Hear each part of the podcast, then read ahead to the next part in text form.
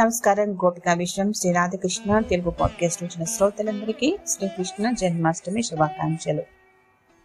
మీ host Krishna Prashanthi. ఇవాళ శ్రీమద్ భాగవత భావానంద గ్రంథం నుంచి దశమ స్కందంలో ఇవ్వబడినటువంటి శ్రీకృష్ణ జన్మ రహస్యాల గురించి తెలుసుకుంటూ మాట్లాడుకుందాం.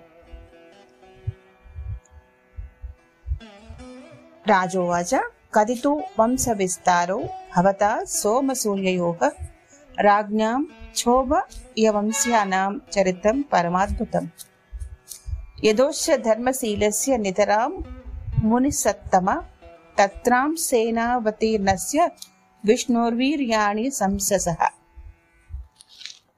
పరీక్షన్ మహారాజు గారు అడుగుతున్నారు ఏ సుఖ మహర్షి? చంద్ర సూర్య వంశాలను మీరు అద్భుతంగా వర్ణించారు. చాలా సంతోషం. ధర్మశీలుడైన యదువు యొక్క వంశంలో అవతరించిన ఆ దేవదేవుని లీలలను మీరు వర్ణించాలి. వాసుదేవుడు ఈ భూమిపై అవతరించి లోకోత్తరమైన లీలలను చేశాడు. ఆయన చేసిన లీలలన్నీ కూడా సంసారమనే మహారోగాలకు మహా ఔషధాలు. అటువంటి మహా ఔషధ రూపమైనటువంటి కథలను భగవత్సందమగు వాణిని పశువులను చంపి తినే అవివేకి తప్ప మిగతా వారు దాన్ని వదిలి దురముగా పోరు. మా తాతలు అర్జునుడు మొదలుగా గలవారు. కౌరవ సైన్య రూపమున సముద్రములో భీష్ముడు మొదలగు మహాతివి తిమింగిలాల వంటి మహా జలచరములతో కూడిన సముద్రాన్ని శ్రీకృష్ణుని పాదమనే చిన్న పడవను పట్టుకొని సులభంగా దాటబడ్డారు. కావున అటువంటి శ్రీకృష్ణ దేవుని లీలలు మీరు దయచేసి వినిపించాలని విన్నవించుకున్నారు. మనుష్య జన్మమే విశిష్టమైనదంటే ఆయన మనుషులలో శ్రీకృష్ణుడిగా అవతరించి చేసిన లీలలు చాలా గొప్పవి. తొమ్మిదవ స్కందములో మీరు ఒక మాట చెప్పారు. బలరాముడు రోహిణీ పుత్రుడని దేవకీ పుత్రుడైన బలరాముడు రోహిణీ పుత్రుడు కావడం? ఒకే జన్మలో ఇద్దరి గర్భాలకు సంబంధించిన వాడగుట అనేది అసంభవమైన మాట కదా. ఒక శరీరముతోని ఇంకొక శరీరములోకి ఏ విధముగా చేరాడు? ఆ పేరు ఏ విధముగా కలిగినదో అనేది ఒకటి అయితే భగవానుడి తండ్రి ఇంటి నుండి వెళ్ళి పదకొండు సంవత్సరములు వ్రజములో ఉన్నాడనే మాట విన్నాను. ఆ విషయంలో ఏ విధముగా జరిగిందో చెప్పండి అని అడిగారు. మానవ శరీరాన్ని పొంది ఎన్ని సంవత్సరాలు ఏ లోకంలో ఉన్నాడో ఏమేమి పనులు చేశాడో శ్రీకృష్ణుని లీలలను వింటూ సహింపరాని ఆకలిని కూడా త్యజించి నీరును కూడా త్యజించి ప్రాయోపవిష్ణుడైనను నాకు బాధ అవుతుందని మీరు విచారింపవద్దు. నాకు బాధ కలగలేకపోవటే కాక మరింత ఉత్సాహము పెరుగుతున్నది. హరికథ అనే అమృతమును మీరు త్రాగిస్తున్నారు కాబట్టి. ఓసుక మహర్షి అని ప్రశ్నించిన పరిషత్తు గారిని చూసి శ్రీ శుక్రవారు మరింత పొంగిపోయి చెప్తున్నారు. సంయుగ్య వసిత బుద్ధిస్తవ రాజర్షి సత్తమ. వాసుదేవ కథాయాం తే యజ్ఞాత నైష్టికి రతి ఆహా రాజా నీవు కనుక అడిగావు ఇటువంటి అడగడం అనే విధానం ఎవరికీ సాధ్యపడదు. నీవు అడిగిన మాటకు నేను చెబుతుంటే నీవు నేను అంటే మనిద్దరము ధన్యులమవుతువే కాక వ్యర్థముగా ప్రక్కన చెవులు పారేసుకుని కూర్చున్న వారందరూ విని ధన్యులైపోయే అవకాశము చేకూరింది. అంటే నీవెంత గొప్పవాడవు? వక్తారం పుచ్చకం శ్రోత్రూన్ అని ఒక ప్రశ్న నీవు అడిగిన దానికి నేను చెబుతుంటే చెప్పే నేను వినే నీవు మిగతా వారందరూ కూడా ధన్యులవుతున్నారు. అంతటి గొప్ప ప్రశ్న వేశావు. ఈ భూమిపై గర్వించినటువంటి రాజులు రాక్షసాంశలతో ఉన్నారు. చెడు ధర్మాలను భూమిలో నింపితే ఆ చెడు ధర్మాలతో అల్లాడాడి పోతున్నటువంటి భూదేవి గో రూపంలో ఉంది. పొందినటువంటి తన యొక్క కష్టమును బ్రహ్మదేవునికి విన్నవించుకుంది భూదేవి. అప్పుడు బ్రహ్మదేవుడు రహస్యంగా క్షీర సముద్ర ప్రాంతానికి చేరి పురుష సూక్తములతో ఆ దేవదేవుని స్థుతి చేశాడు. ఆ మహాప్రభు తన మాటను బ్రహ్మదేవుడికి వినిపించాడు. వసుదేవుని ఇంటిలో భగవంతుడు అవతరిస్తాడని భగవానుని మాటని బ్రహ్మదేవుడు మిగతా వారందరికీ వినిపించారు దేవతలారా మీరంతా మీ మీ అంశలతో కదలండి. ఆదిశేషుడైన అనంతుడు బలరాముడనే పేరుతో స్వామికి అన్నగారిగా వస్తాడు. అఘటిత ఘటన సమర్థ అయినటువంటి మహామాయ యశోద ఎందు బిడ్డగా వస్తుంది. ఆమె పేరు యోగమాయ. కూడని దాన్ని కూడగట్టేది యోగమాయ. ఉన్నదాన్ని ఉన్నట్టు అనుభవింపచేస్తూ కూర్చోబెట్టేది మన యొక్క అజ్ఞానమే మాయ. అదే జీవమాయ. ఆ భగవానుడేమో యోగ మాయాధిపతి. మనమేమో కేవలము జీవ మాయాధిపతులం అని చెప్పిన బ్రహ్మదేవుని మాటలకు దేవతలంతా జరగబోయేది విన్న తర్వాత అందరూ సంతోషించారు. భూదేవి కూడా శాంతించింది. మధుర నగరాన్ని రాజధానిగా చేసుకుని యదువులకు అధిపతి అయిన సూరసేన మహారాజు గారు పరిపాలన చేస్తుంటే మధుర అనే పేరుతో ప్రసిద్ధి చెందింది రాజధాని అయ్యింది. ఒకప్పుడు మధురా నగరంలో వసుదేవుడు వివాహం చేసుకుని దేవకీ దేవిని తన వెంట తీసుకుని వెళ్తున్నాడు. ఆ సమయంలో కంసుడు తనకు వరుసకు తోబుట్టువుగా ఉన్న దేవకీ దేవిని తండ్రి అయిన దేవకుడు ఆమెను పంపుతున్న సమయంలో నాలుగు వందల ఏనుగులను పదివేల గుర్రాలను పద్దెనిమిది వందల రథాలను ఏడు వందల మంది దాస దాసి జనము ఇచ్చి సాగనపుతున్నారు. అప్పుడు కంసుడు మహా ఉత్సాహంతో వారిని రథంలో కూర్చోబెట్టి నేనే స్వయంగా తీసుకుపోతానని పగ్గాలు చేత పట్టుకుని తీసుకుపోతున్నాడు. చెల్లెలని బావని తీసుకుపోతున్న సమయంలో ఆకాశవాణి దుష్టుడైన కంసునికి ఒక హెచ్చరిక చేసింది. రహస్యమైన విషయమును ముందుకు పెట్టవలనని భగవంతుడు ఆకాశవాణి ద్వారా తెలిపాడు. ఓ తెలివి మాలిన మందబుద్ధి నీవు మహాప్రేమతో తీసుకువెళ్తున్న నీ చెల్లెలి ఎనిమిదవ గర్భము నిన్ను చంపగలడు. అనేసరికి ఒక్కసారిగా కంసునికి కోపం ఎక్కువై కత్తిని రమ్ముని పొరలో నుండి తీసి నిన్ను చంపేస్తానన్నాడు దేవకితో. చూడండి చిత్తము యొక్క కలత ఎటువంటిదో ఎంతటి అజ్ఞానము? భవిష్యత్తును ఎంత విస్పష్టముగా ఆకాశవాణి రూపంలో దేవకి యొక్క ఎనిమిదవ గర్భములోని వాడి నిన్ను చంపగలడంటే ఎనిమిది గర్భములు కలిగే వరకు దేవకికి ఎటువంటి ప్రాణభయం లేదని గ్రహించకపోవడము కేవలము జీవమాయకు లోను కావడమే తప్ప వేరు కాదు. ఆ కారణం చేత దేవకిని చంపుదామని కత్తిని పైకెత్తినాడు కంసుడు. పక్కనే ఉన్న వసుదేవుడు లేని సంతోషాన్ని పైకి తెచ్చుకొని సమయస్ఫూర్తితో బావా నీవు చాలా బుద్ధిమంతుడవు. శరీరముతో శరీరము కొడుతుందే కానీ ఆత్మకు చావు పుట్టుకలు లేవు. గత జన్మ సంస్కారముగా ఎవరికేది జరగవలసి ఉందో అదే జరుగుతుంది. దేహం అనేది పాంచభౌతికములతో కూడుకున్నది. దానితో సత్కృతము దుష్కృతం అనేవి ఆచరిస్తూ శరీర భోగాలను అనుభవిస్తాడు జీవుడు. మంచి కర్మలకు మంచి ఫలాలను చెడు కర్మలకు చెడు ఫలాలను అనుభవించవలసి వస్తుంది. బావా అని ఇంకా చెప్తున్నాడు. ఓ కంస మహారాజా నీవు కత్తి ఎత్తడము చూసి ఆమె చచ్చినట్లయింది. చచ్చిన వ్యక్తిని చంపడం కూడా గొప్పతనమేనా? అందులో ఆడదు. ఆత్మరక్షణ కొరకు ఆడదాన్ని చంపడం శ్రేష్కరం కాదు అని చెప్తున్నప్పటికీ ఎత్తిన కత్తిని దించలేదు. కుశాగ్రబుద్ధి అయ్యే కలిగిన వేసదే వసుదేవుడు ఆ సమయమున దేవకికి మృత్యువును దూరముగా చేయదగిన ఉపాయం ఆలోచించి అంటున్నాడు. బావా పుట్టే పిల్లలతోనే కదా నీకు భయం? వారందరినీ పుట్టిన పుట్టినట్టుగా నేను నీకు అప్పగిస్తాను. నీవు వారిని చంపుటకు అభ్యంతరము లేదు కదా. ఇక దేవకుని చంపవలసిన పని లేకుండా ఉంటుంది. అప్పుడు నీకు స్త్రీ హత్య దోషము లేకుండా ఉంటుంది అని కాని ఆ మాటను విని నిజమే అనిపించి ఎత్తిన కత్తిని దించాడు కంసుడు. పుట్టిన పిల్లలను తనకు అప్పగిస్తాననే వినగానే శాంతించాడు. బావా నీవు చాలా బుద్ధిమంతుడవు. నా మాట మన్నించినందుకుని అనేక విధాలుగా పొగిడాడు వసుదేవుడు కంసుని ఆ మాటలకు కంసుడు సంతోషపడి వారిని వదిలి తన గృహంనకు వెళ్ళిపోయాడు. వసుదేవునకు దేవకి మొదటి గర్భమునందు కలిగిన వాడి పేరు కీర్తిమంతుడు వాణ్ణి తీసుకుని వసుదేవుడు కంసునికి అప్పగించాడు. బావా నేను అన్న మాట ప్రకారం ఈ పిల్లవాణ్ణి నీకు అప్పగించాలని పలిగాడు వసుదేవుడు. అప్పుడు వసుదేవునితో కంసుడు అంటున్నాడు. బావా ఎటువంటి కషాయవాడైనా కానీ చెయ్యని పనిని సత్పురుషుడువైన నీవు చేశావు. అది నీకు మాత్రమే సాధ్యం. సత్పురుషులకు సాధ్యం కానిది లేదు.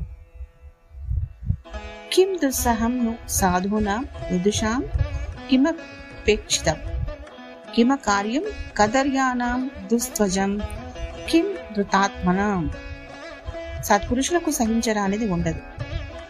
విద్వాంసులకు కోరదగినది ఉండదు. దుర్మార్గులకు చెయ్యరాని పని ఉండదు. ధైర్యవంతులకు విడువరానిది ఉండదు. ఆ కూబలోకి చెందినవాడే వసుదేవుడు. తానన్న మాట ప్రకారం కన్న కొడుకును తెచ్చి కంసుని కత్తి కింద పెడతానని తెచ్చిపెట్టాడు. అది చూసి అంతఃపుర వాసులంతా కూడా ఆశ్చర్యపోతున్నారు. కంసుడు సంతోషించి బావా వీనితో నాకు చావు లేదు. కావున నాకు భయం లేదు. తీసుకువెళ్ళమని వదిలేశాడు. ఆ మాటతో వసుదేవుడు పిల్లవాడిని తీసుకుని వెనకకు మరిలాడు. కానీ అవ్యవస్థిత చిత్తుల యొక్క అనుగ్రహం కూడా క్షేమము కలిగించేది కాదని దురవస్థకు కారణమని బాధపడుకుంటూ వెళ్ళాడు. ఆ సమయంలో నారదుల వారు కంసుని వద్దకు వచ్చాడు కంస నాకు తెలిసిన మాట ఒకటి నీకు తెలపకుండా ఉండబుద్ధి కావటం లేదు. అందుకే నేను ఇప్పుడు వచ్చాను. వ్రజములో నందాది గోపకులు వారి భార్యలందరూ వసుదేవాదులంతా దేవాంశ సంభవులని దేవకి మొదలైన వారంతా కూడా అని విన్నాను. భూమికి భారముగా ఉన్న వారిని రాక్షసులను నశింపచేసేందుకే ఈ విధంగా వచ్చారని విన్నాను. యథార్థము ఏమో ఆ పరమాత్మునికే తెలుసు అన్నాడు. ఆ మాట విన్న కంసుడు బగ్గుమని మండిపడ్డాడు. దేవకి గర్భ సంబంధము విష్ణుదేవునికున్నదని గమనించి నారదుడి ద్వారా గ్రహించి వెంటనే దేవకి వసుదేవులను కారాగృహంలో ఉంచాడు. ఎవడే కాని తన ప్రాణాలు కాపాడుకునేందుకు ఏదైనా చేయడానికి వెనుకాడరు కదా. అదేవిధంగా తన ప్రాణ రక్షణకై దేవకి వసుదేవులను కారాగృహంలో బంధించాడు కంసుడు. ఎందుకొరకు ఆ విధంగా పగ సాధిస్తున్నాడంటే కాలనేమి అనే రాక్షసునికి ఎంతో కాలం నుండి భగవంతుడైన విష్ణుదేవునిపై పగ ఉన్నది. ఆ కాలనేమి రాక్షసుడనే కంసుడిగా వచ్చాడు. కావున ఆ పూర్వ సంస్కారము ఉద్బుద్ధమైనప్పుడు భగవంతుని పైన ద్వేషాన్ని సాధించుకోవడం వాళ్ళకి సహజమైనటువంటి పని. ఆ కారణముగా వెంటనే తండ్రి దగ్గరకు వెళ్ళి ఉగ్రసేన మహారాజును కూడా కారాగృహంలో బంధించాడు. మధురానగర రాజ్యాన్ని తాను స్వయంగా పరిపాలన సాగిస్తున్నాడు. జరాసంధుని యొక్క స్నేహంతో కంసుడు ప్రలంబుడు బకుడు చానూరుడు మొదలగు రాక్షస రాజులందరినీ పిలిచి యాదవులతో యుద్ధము చేసి తన మాట వినని వారందరినీ మధురానగరం నుండి వెళ్ళగొట్టించాడు. వారందరూ కురు పాంచాల కైకేయ దేశములను ఆశ్రయించారు.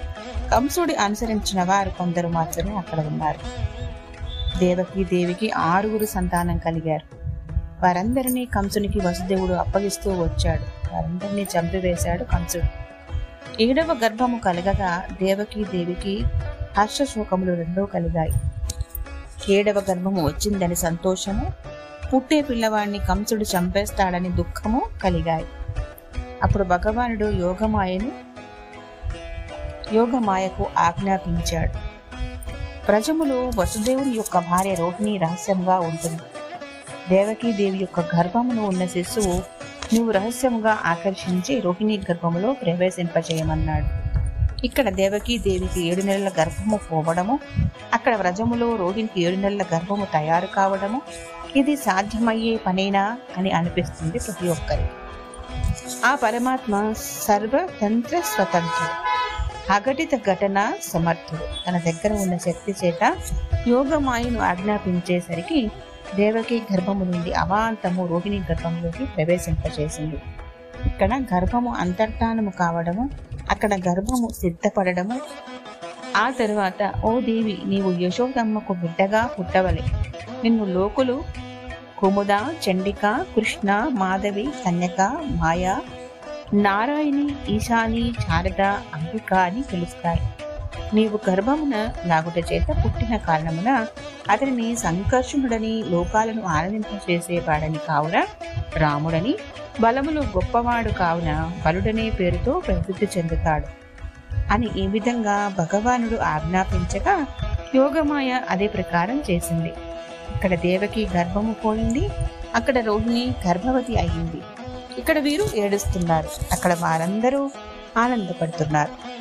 ఒకనాటి ధ్యానము ద్వారా భక్త భయంకరుడైన భగవానుడు వసుదేవుని మనస్సులో చేరి ఆయన హృదయంలో చేరాడు. ఈ విధంగా భగవానుడు ఆయన హృదయంలో చేరగా దేవకి గర్భవతి అయింది. అదేమిటి? హృదయంలో ప్రవేశిస్తే గర్భం వస్తుంది? ఎవరే గాని స్త్రీ యొక్క దక్షిణ భాగ కుక్షిలో ప్రవేశిస్తే ఆమె గర్భవతి అవుతుంది. దక్షిణ భాగ కుక్షిలోని మనమందరము ప్రవేశించి ఉన్నాం. మరి అది ఎట్లా సాధ్యమవుతుంది అంటే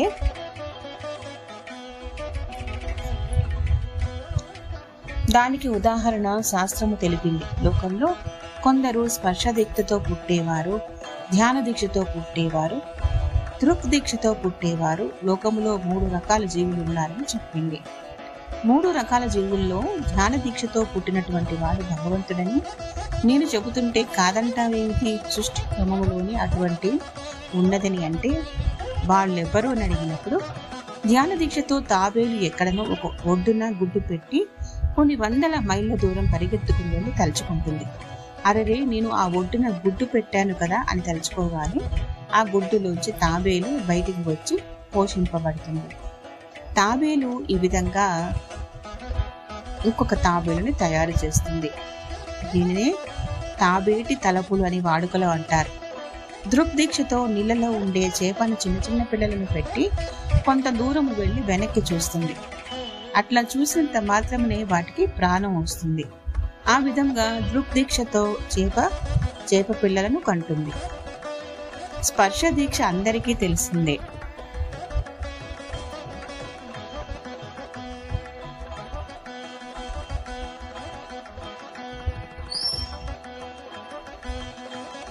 కోడి తన గుడ్లను తన రెక్కల కింద కొన్నాళ్ళు ఉంచేసరికి అవి పిల్లలుగా మారినట్టు.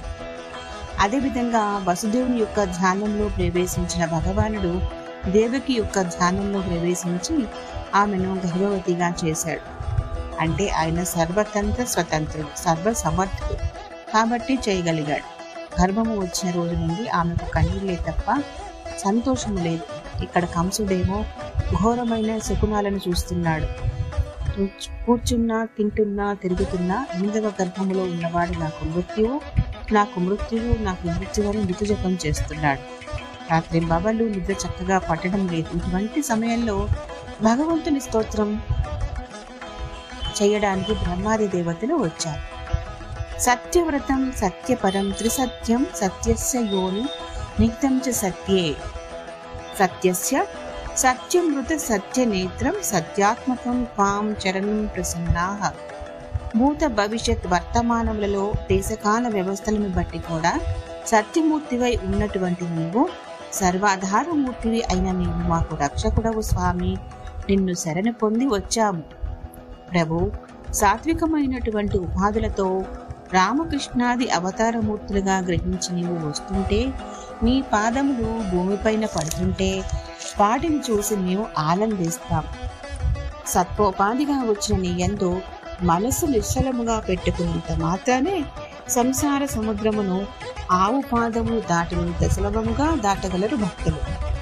జ్ఞానులు ఈ సులభమైన మార్గాన్ని వదిలిపెట్టి కనపడిన దాన్ని వదిలిపెట్టి నిషేధిస్తూ మిగిలిన దాన్ని పరమాత్మగా అర్థం చేసుకుంటారు. కొంతమంది పూజా విధానాలతో పూజిస్తారు. మరికొంతమంది యోగా అభ్యాసాది పద్ధతులను అనుసరిస్తారు. దేవా సర్వసాక్షివి నీకు నామరూపాలు లేవు అయినా మా కొరకు ఒక నామము ఒక రూపము తీసుకుని వస్తున్నావు. ఆ నామరూపాలే మమ్మలను ఉద్ధరించే మార్గాలు. జన్మలేని నీవు జన్మ గ్రహించుటకు కారణం కేవలం అది నీ దృష్టిలో ఒక ఆట. మా దృష్టిలో అవి అన్ని అవతారములు. మమ్మలను ఉద్ధరించే బాటలు. మాకు ఏర్పరిచినటువంటి బాటలు కూడా. రేపు నువ్వు ఈ లోకంలో భూమిపైకి వచ్చే భూభారాన్ని తొలగించు. లోకక్షేమమునకు వచ్చినటువంటి దేవదేవ అని బ్రహ్మాది దేవతలు గర్భగతుడైనటువంటి భగవంతునికి స్థుతి చేస్తూ దేవకి వసుదేవులను గురించి మాట్లాడి నిర్భయంగా ఉండవలసిందని ఆశీర్వదించి వారంతా వెళ్ళిపోయారు. శ్రీకృష్ణ భగవానుడు ఆవిర్భవించటం అనే ఒక మహా అధ్యాయంలోని విశేషమైనటువంటి ఘట్టానికి మనం ఇప్పుడు తెలుసుకుంటున్నాం. అది సర్వగుణోపేత కాల పరమశోభన. ఎర్వే వ్యాజన్ జన్మ రక్షకం శాంతర్క్షం గ్రహతారకం చక్కని గుణములు కలిగినటువంటి సమయం అది త్రిదృస్పృక్ ప్రతి పాత మొదలైన దుర్యోగాలు లేవు. ఏ గ్రహము కూడా అస్తమించలేదు. గ్రహములన్నీ కూడా సక్రమమైన మార్గంలో సంచరిస్తున్నాయి. వక్ర మార్గములలో లేవు. మహామహుల యొక్క హృదయాలు ఎంత స్వచ్ఛంగా ఉంటాయో అలాగే శ్రావణ మాసంలో ప్రతి గుంటలోని నీరు చెరువులోని నీరు నదిలోని నీరు స్వచ్ఛంగా ప్రవహిస్తున్నాయట. భూమి అంతా అడుగు పట్టిపోయింది. ఎప్పుడో జ్యేష్ఠ మాసంలో ప్రారంభమైన వర్షాలు మొదట్లో పడిన వర్షాలతో తేరుకోకుండా ఉంటాయి. స్వచ్ఛమైన మనుషులు మహాత్ములవి ఎలా ఉంటాయో? నీళ్ళన్నీ కూడా అలాగే స్వచ్ఛంగా ప్రవహిస్తున్నాయి. గ్రహాలు నక్షత్రాలు అన్నీ కూడా సరైన విధానంలో ఉన్నాయి. అది అర్ధరాత్రి భయంకరమైన చీకటి. అటువంటి సమయము పరమాత్మకు ఇష్టం. అర్ధరాత్రి ఆవిర్భావం అంటే ఎందుకో మరి? శంకరుడు అర్ధరాత్రే వచ్చాడు. కృష్ణుడు అర్ధరాత్రే వచ్చాడు. దేవకి ఎందు దేవదేవుడు ఆవిర్భవించాడు. మునీశ్వరులు పూలవాన కురిపిస్తుండగా మేఘము గర్జిస్తోంది. గంట కొట్టడం అనేది అవలక్షణములను పోగొట్టేది. శత్రువులు వచ్చి పూజా వస్తువులను తీసుకుపోవడం అంటే వండిన అన్నమును కుక్కలు ఎట్లాగైతే ముట్టుకొని పోతాయో అట్లే నైవేద్యములు పెట్టిన దాన్ని రాక్షసులు వచ్చి ఎత్తుకొని పోవడం అనేది నిరోధించేది.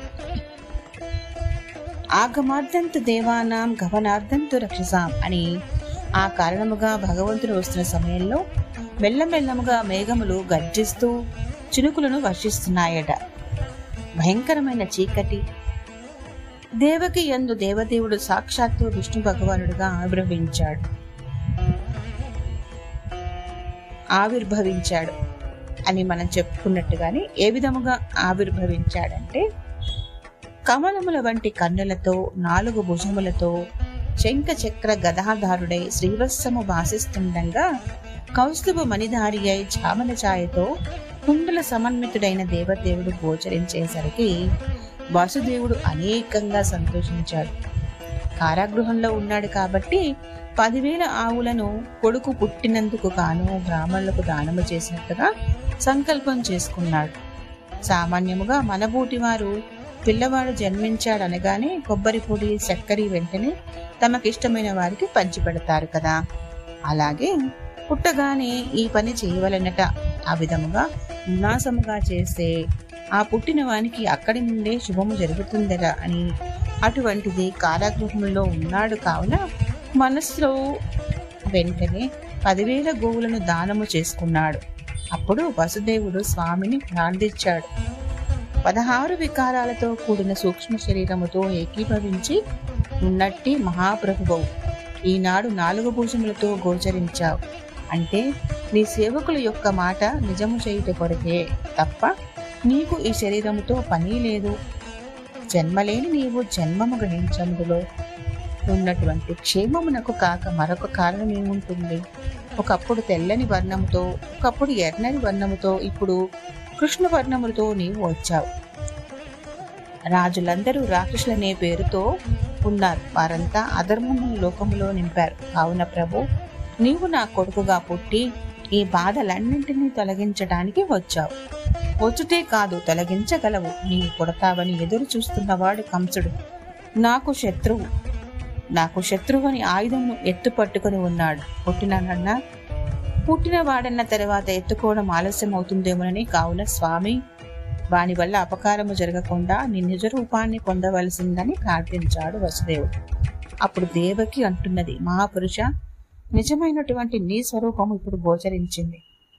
గుణములు లేక వికారములు లేక సర్వవ్యాపకుడైన నీవు మహాప్రళయ సమయంలో లోకాలన్నింటినీ పొట్టలో పెట్టుకుని అన్నీ పోయిన తరువాత మిగిలినటువంటి వాడివు నీవని అన్న మాట ప్రకారముగా ఆదిశేషుని పైన పవళించిన నీకు భయమే మాట లేదు.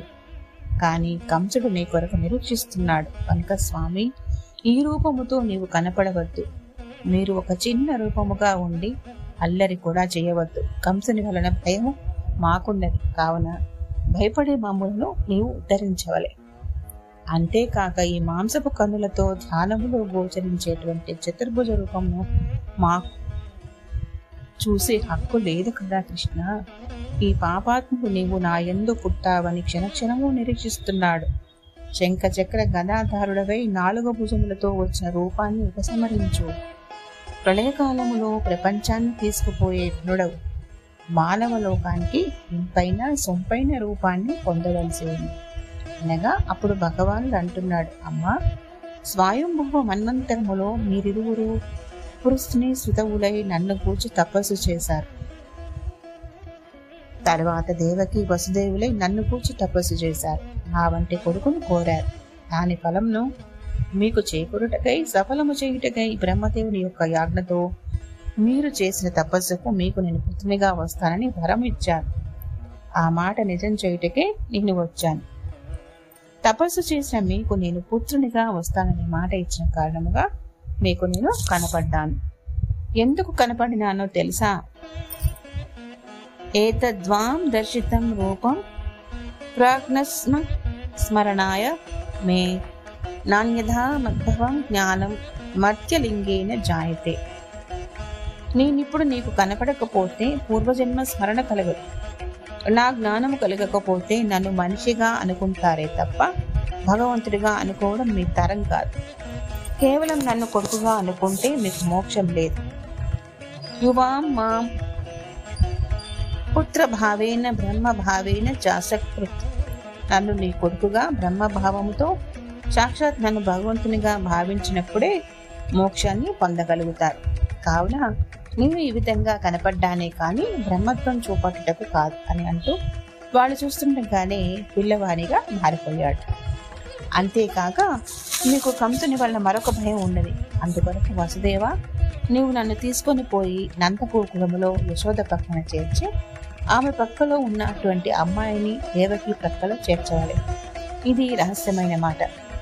నా ఆజ్ఞతో నీవు వెళ్తున్నావు కాబట్టి ద్వారములన్నీ వాటంతట అవే తెరుచుకుంటాయి. నీవు వెళుతుంటే ఏ ఆటంకము ఎదురుకాదు అనే గంభీరంగా భగవంతుడు చెప్పాడు. ఆయన పిల్లవానిగా మారిపోయిన తర్వాత భగవదాజ్ఞగా ఆ పిల్లవాడిని గంపలో పెట్టుకుని బయలుదేరాడు వసుదేవుడు. ఆ సమయంలో ప్రతి జీవికి ఇంద్రియ వ్యాపారములన్నీ అస్తమించాయి. యోగమాయ యొక్క ప్రభావం చేత అందరూ గాఢమైన నిద్రలో ఉన్నారు.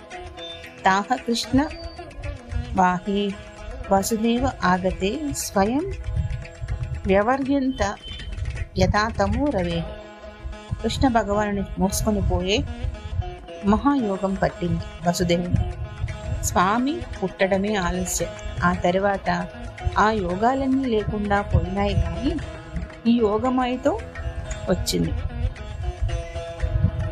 ఈ యోగమైతే వచ్చింది అంటూ తలుచుకుంటూ స్వామిని మోసుకుని బయలుదేరేసరికి మేఘం మెల్లమెల్లగా గర్జిస్తుంది. ఒక్కొక్క చినుకు పడుతుంటే ఆ చినుకు కూడా భగవంతుని మీద పడవద్దని తనకు అవకాశం వచ్చిందని ఆదిశేషుడు అమాంతం తన పడగలను చత్రముగా చేసి వెంట వస్తుంటే ఆయన తన శరీరానికి ఛత్రము పట్టినట్టుందన్న విషయం వసుదేవునకు తెలియదు. ఆ విధంగా భగవంతుణ్ణి తీసుకుని వెళ్తుంటే మంగళ వాయిద్యములు మ్రోగిస్తున్నాయి మేఘగర్జనలు. భగవానుడు వెళ్తుంటే ఏ విధమైన అవలక్షణము వినరావద్దన్నట్టుగా మహాప్రకృతి ఆశ్రయించిన ప్రకృతి స్వచ్ఛన్నమైన శుద్ధ చైతన్యం ప్రయాణం చేస్తుంటే ప్రకృతి దానంతట అదే అనుకరిస్తుంది. అది అట్లా అనుకరిస్తుందా? అంటే మనం ఎంత వేగంగా వెళ్తుంటే అంత వేగంగా ఒక నీడ మన వెంట వస్తుంది. మనం ఎంత పొడుగు ఉంటే అంత పొడుగి మన యొక్క నీడ ఎండలో పరిగెత్తుంటే మన వెంట నిన్న నీడకు పరిగెత్తవలననే కోరిక ఉన్నదా? ఎక్కడైనా? వరమును అడుగుకున్నామా? మొక్కుకున్నామా? వరమును అడుగుకోకున్నా మొక్కుకోకున్నా మన వెంటే మన ప్రకృతి. మన యొక్క జడమైన ప్రకృతి చైతన్య ప్రకృతులను మనం పోతుంటే మనకు సంబంధించిన జడ ప్రకృతి మన వెంట ఎట్లా పడ్డదో అలాగే భగవంతునికి సంబంధించిన జడ ప్రకృతి భగవంతుని తీసుకుపోతుంటే అటు మేఘాలు నీళ్ళు భూమి చెట్లు అన్ని చెప్పినట్లు వింటున్నాయి. ఏవి ఏ రకముగా ఉండవలనో అలా ఉంటున్నాయి. ఒక మనిషిలో ఏమైనా మార్పు వస్తుందేమో కానీ జడమైన ప్రకృతిలో ఏ విధమైన మార్పు రావటం లేదు. ఈ విధముగా శ్రీకృష్ణ పరమాత్ముడు వాసుదేవుడు తీసుకుపోతుంటే లోతైన యమునమ్మ మహావేగంగా ప్రవహిస్తోంది. అట్లా మహావేగముగా పోతుంటే సముద్రుడు శ్రీరామునికి ఏ విధంగా మార్గము ఇచ్చాడో వాసుదేవుడు వస్తుంటే లోతుగా ఉన్న యమున కూడా వసుదేవునకు మోకాలు లోతుగానే మాత్రమే ఉన్నది. ఆ విధముగా వసుదేవుడు నందగోకులములోకి చేరగానే అందరూ గాఢ నిద్రలో ఉన్నారు. పిల్లవాణ్ణి యశోద పక్కలో పడుకోబెట్టి ఆమె పక్కలో ఉన్న అమ్మాయిని తీసుకున్నాడు. తిరిగి వస్తుంటే ఏ విధమైన చప్పుడు లేదు. యశోదానంద పత్ని చ జాతం పరమ హుచ్యత యశోదకు ఎవరో ఒకరు పుట్టారని మాత్రమే తెలుసు. నా తల్లింగం పరిశ్రాంత నిద్ర యాపగత శృతి పుట్టిన శిశువు మగ ఆడ అనే పరిజ్ఞానం లేకుండా పోయింది యశోదమ్మకు తాను ప్రసవించానని మాత్రమే పరిచయంలో ఉంది. ఈ విధంగా ఉండగా వసుదేవుడు తిరిగి వచ్చి అమ్మాయిని దేవకి పక్కలో చేర్చాడు. మళ్ళీ యథాప్రకారము చేతులకు సంఖ్యలు ద్వారాలకు బంధనాలు ఉండగా అప్పుడు కేవ్ కేవ్ మంటూ ఏడుపు మొదలు పెట్టింది దేవకి పక్కలోని అమ్మాయి. ఈ విధముగా దేవదేవుడు సమస్త జగత్తు క్షేమము కొరకు అవతరించాడు. జయతు జయతు శ్రీ గోపాలకృష్ణ భగవాన్ జయతు జయతు శ్రీ హరయే నమ. శ్రీకృష్ణ పరమాత్మ స్వామి నమ. పిన్న మీ అందరికీ మరొకసారి జన్మాష్టమి శుభాకాంక్షలు తెలియజేస్తూ శ్రీకృష్ణ జన్మలో ఉన్నటువంటి లీలా విషయాలను మనం ఇవాళ తెలుసుకున్నాం మరి వింటూ అందరికీ వినిపిస్తూ ఉండండి. నమస్కారం. సెలవు.